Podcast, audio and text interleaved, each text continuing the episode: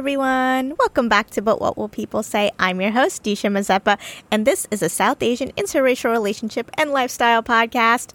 Welcome back for another episode. Hello, everybody. This week's episode is a ranty one. It's a solo episode. You're going to notice there's more solo episodes in general around here. Um, a girl is busy and just booking guests, recording guests, all of it just takes a lot of work. Um, not to say there won't be guests, we definitely have them lined up. Um, but there's definitely some changes coming to the show. But this week's episode is definitely just me being annoyed and maybe venting and just needing to know that I'm not the only one who's just over all of it. So here we go.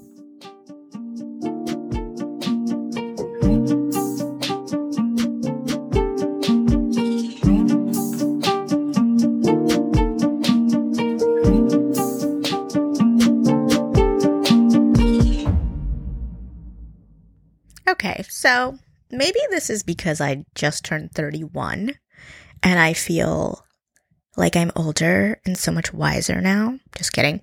Uh, anyone who's worried about t- going into their 30s, I highly recommend. Being in my 30s way more fun than being in my 20s. Um, I remember being like real stressed out about it, but now I'm just like, mm, actually, I have even fewer F's to give about the nonsense. The problem is a lot of those F's I don't have to give are for the South Asian culture and the community. And so this is going to sound like I hate brown people because I just need to vent, okay? Spare me the judgment and let me let it out. You don't have to listen to this episode if it's going to make you mad. I'm sorry. But I don't know what it is, but I'm just done. I think, you know what it is? It's when I started this show, in my head, I didn't really have a plan for it. I didn't know how long it would go on, but I was kind of like, oh, well, like, this isn't going to go on forever in the sense that, like, at least the premise of like interracial relationships and all of this would just be a thing that would die with our parents' generation. A thing that really us as millennials and Gen Zs would have to like push through and then everyone else can just get on with their lives and we can just go and be normal people. But instead, the older I get, the more I see younger people, people that are millennials, and Gen Zs even, just like spewing the same bullshit but wrapped in a different package. And like a lot of the stuff everyone like complains about, like the worst parts of our culture, there's plenty of people still perpetuating it. And as you see more and more like South Asian media in like the Western realm, it just kind of throws in your face that like, oh, actually, it kind of feels like nothing really changed. Like, yes, some things did, but there's still a lot of crap. And it's like, oh, you, you're actually just the problem and we're just continuing that? That's weird. Um, and so even, you know what it is with this podcast, it kind of keeps me in the South Asian space online and even with people that, you know, I interact with because of the show. And I will say, generally, I mean, first of all, I love my guests. They are amazing, incredible, wonderful people, and I've never had to complain about any of them. But there's other, like, the online space, maybe that's what it is, where it's like, I don't want to be here. And I think it's because I'm older and I can just call it for what it is. You can also say it's a trauma response where I'm just hyper aware of everything all the time and I don't know how to turn that part of my brain off.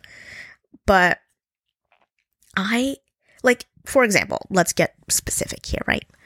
I see a lot of people online that will, especially on like these dating shows or when people talk about dating, and let's be clear, all these people talking are single as fuck, so I don't know why they give advice. But they will say like, "Oh, if you like date white people, you have internalized racism." And I'm like, first of all, the low effort thought it must take to turn everything that includes people of two different skin colors and just like call it racist as a blanket statement is like the most boring and unoriginal and least level or lowest level of critical thinking you have ever seen. But it's like, oh, so a culture that has used shame and fear to control their people and bind them to toxic shit shed the whole what will people say and replaced it with I'm just going to judge you with statements like that that don't make any sense, but also are extremely disrespectful and rude. But they're just like, that's the statement. Or like, I hate when brown people date people who aren't brown. And it's like, you're single, bro. Sit down and shut the fuck up don't give me advice about who we're dating. Or that like they can't possibly fathom that you could date someone who isn't brown and actually just be happy with them because they're kind and nice people and they love you and respect you and treat you as an equal. Like i know that's a foreign concept to a lot of brown people especially if, if they date only other brown people. But it's actually not that hard to grasp if you actually just like weren't an ignorant idiot sandwich.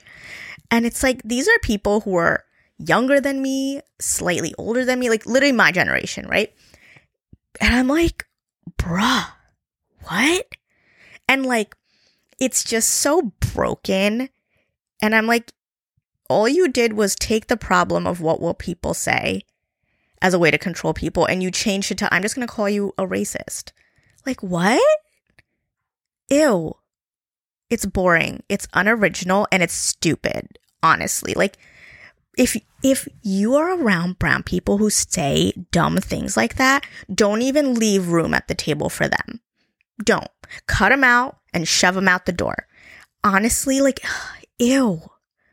It was it's so aggravating every time I see it, every time I hear it. It's just like so this is the best we came up with. We're just going to replace one problem with another version of the same problem? Got it. So like they're doing the same thing. And here's the thing just like our parents' generation who use like what will people say as a way to control everyone because really it benefited the person who said it, right? It like benefits you to say something like like that. It's the same thing like being like, oh, if you date someone who's not brown, you're internally racist towards brown people or you hate yourself, which whatever. I don't hate myself. But it's the same thing. And it benefits you cuz you're single as shit and that sucks, doesn't it, bro? Anyway. And it's like, it's not even guys, too. It is guys very often, but it's also girls. And that's where you're like, oh, look, the toxic brown girl crap is also still here. We're still doing that. Okay. It's creepy, it's cringy, and it's unnecessary. So I think, and I, you know, again, this podcast keeps me in the South Asian spaces. And I think I've reached a point where, like, honestly, I don't want to be there. I really do. And you've heard so many of our guests here. If you've listened to any amount of guest related episodes here, a lot of them will start their story off with, I didn't really grow up with brown friends, or I didn't grow up in a space with a lot of brown people, or I actually don't have any brown friends right now. And there's a reason for that because when you have friends outside of your culture, you're constantly like filtering th- things through different lenses. Like my friends are from all over the place. They're from all over the world. They speak lots of different languages and everyone has like a different perspective. So when I need advice or when I need feedback, I have so much outside in advice. Like they're on the outside, right? They're looking into some of the cultural nonsense and just giving kind of their idea of what their perspective is and their advice. And then when you're in a room full of all brown people, everyone just spewing the same bullshit and feeding into it each other and no one's questioning it. Like a lot of people who stay in the South Asian space. Like, you know, those kids who, like, they went to school with a bunch of brown people. All of their friends are brown and they only date brown people and everyone around them is brown. And if you were like, oh, like, who do you spend your time with? It's only other South Asians. Like, they just live in an echo chamber. And so they just believe their own bullshit and no one questions it. And they'll say they do. They'll be like, yeah, you know, like things are really changing. Like, I don't think my parents would really care, like, if I dated someone who wasn't brown. I'm like, okay, that's cool. I don't, I, you don't have to tell me that. But they just don't question any of it. And for me, I think obviously a lot of it has to do with just how I was raised and all of that, where I've always felt like an outsider in the South Asian community and my spidey senses are senses are always going off when I'm in brown spaces where I'm like, I can't be here. I'm sorry if you hear my dog snoring, by the way. She's over here and out cold. But I'm always on the outside looking in instead of being in it if that makes sense. And so it makes me like, I just have to call everything what it is. And maybe I just struggle with anything that's less than the truth. Like, if it's not, I'd rather have an uncomfortable truth than like a placating or comfortable lie. Whereas I find a lot of South Asians are happy to live with the lie because they benefit from so much of our culture. And maybe, maybe I'm jaded, I guess, from being a kid who really didn't benefit from anything in South Asian culture, let's be honest. And it just makes it really hard to be in those spaces. And for a while, like with the podcast and being in these spaces, I felt like, oh, like maybe this is a way where I can connect with the community and I can like find my place that is more niched down in a group of South Asians, right? And I just don't think that's happened. And no, that's not true. It has happened because I'm friends with so many of my guests and so many of my listeners, and you guys are all awesome. But a lot of you guys are just like me. and like this little online space I have with you guys is the level of South Asian that I interact with. And then in my real life and my everyday, I don't. And I think that's enough for me. I think there was a point where I was like, you know, I should like I don't know, have more brown friends or something. And I was like, nah. Maybe, and I think it's because I'm older and I see that so much is not changing. And there's just so much bullshit. And there's so much of just the like, like, I don't know. I find the whole like, oh, like, I'm a child of immigrants story. And I'm like, you're a child of immigrants with zero student loans who became a doctor and whose parents have paid for your existence and you've never had a real job until you became a doctor. Like, you're, stop playing the whole, like, I came, like, my parents came here with $5. Like, no, you didn't. Like, stop. And then, you know, then, then it's like the really traumatic story of how they've, like, broken barriers or whatever crap it is. And I'm like, okay, I guess whatever. And like they're so happy like to feed into that story because it gets them attention. And I'm like, there are lots of South Asians who have not had those opportunities, who have been overlooked. There's so much abuse and narcissism and stuff in our culture that those people who love spewing that they love being brown will absolutely ignore all of it and look the other way because it doesn't benefit them. And then they'll like go off and like raise their kids, be like, you're going to be a doctor. And you're like, okay, way to, way to keep it up, bro. I don't know if I'm making a point with this episode. Truly, I am ranting. I don't even have like notes. I'm just annoyed. I, you know, I'm not, I don't know if I'm annoyed. I think I'm just sad because I truly thought like this stuff, most of it would have moved on. We would have like gotten past it. But instead we just again and now it's just said differently. And i'm like you know what? And it's disappointing because it's like i yeah i don't think i want to be in that space anymore and i don't think i feel bad about it more than anything as i get older and i start thinking about like having kids and i'm like and as someone who has like truly like dealt with the brunt of the worst parts of South Asian culture that I'm like, you know what? The samosas aren't worth it. The langas and the samosas, you know what? I can get samosas at Trader Joe's for $3.99 now. I don't have to keep myself in this community or force myself to be around these people because I don't forget me. Like, I'm an adult and I can just, like, you know, get on with my life. But I don't want my kids to have even, like, like an ounce of the bullshit rub off on them just because I'm trying to hold on to like langas. You know what I mean? Like, great, we have amazing clothes and we have great music and we have amazing food, but guess what? It's 2024. I can get that basically anywhere now, especially in Jersey. I don't have to sit here and put myself through any of it and let even like a 0.01% chance that my kids might have to like hear some ignorant commentary from someone who's my age who decided like they're better than everyone and they're going to judge the people around them the same way our parents' generation judges everyone around them. Like, I just don't, I already like every day struggle with my self worth and with like what I what who do I want to be in this world? Like some days I'm like, what am I doing? Like it feels like I'm surviving most days.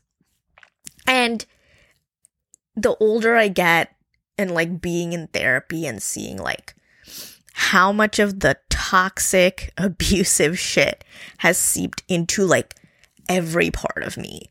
And like and some a lot of you who are listening will probably relate to this. I know because my DMs are full of you guys where we talk about this stuff, but like everything, my personality, the the job I ended up in, even the relationships we're in. Like think of how many people on this show are just victims of narcissistic abuse. Because a lot of y'all are. If you're in therapy, you know that. If you're not, you'll find out. Um, or your parents just loved you and were like, you can marry whoever you want. I'm like, that's great, amazing. I love that for you. Um, but there's a lot of you who didn't. I think that's the other thing. There's so many South Asians that like they want to tell the immigrant story, but they are fully benefiting from it while ignoring the people who didn't just because it's uncomfortable.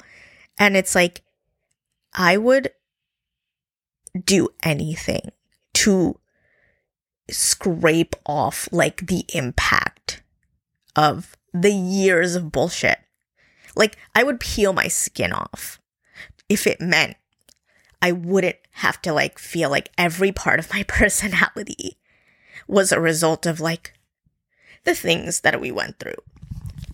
And then you're in these rooms and spaces where the South Asians who are like benefiting from all of it don't want to be around someone who calls everything what it is.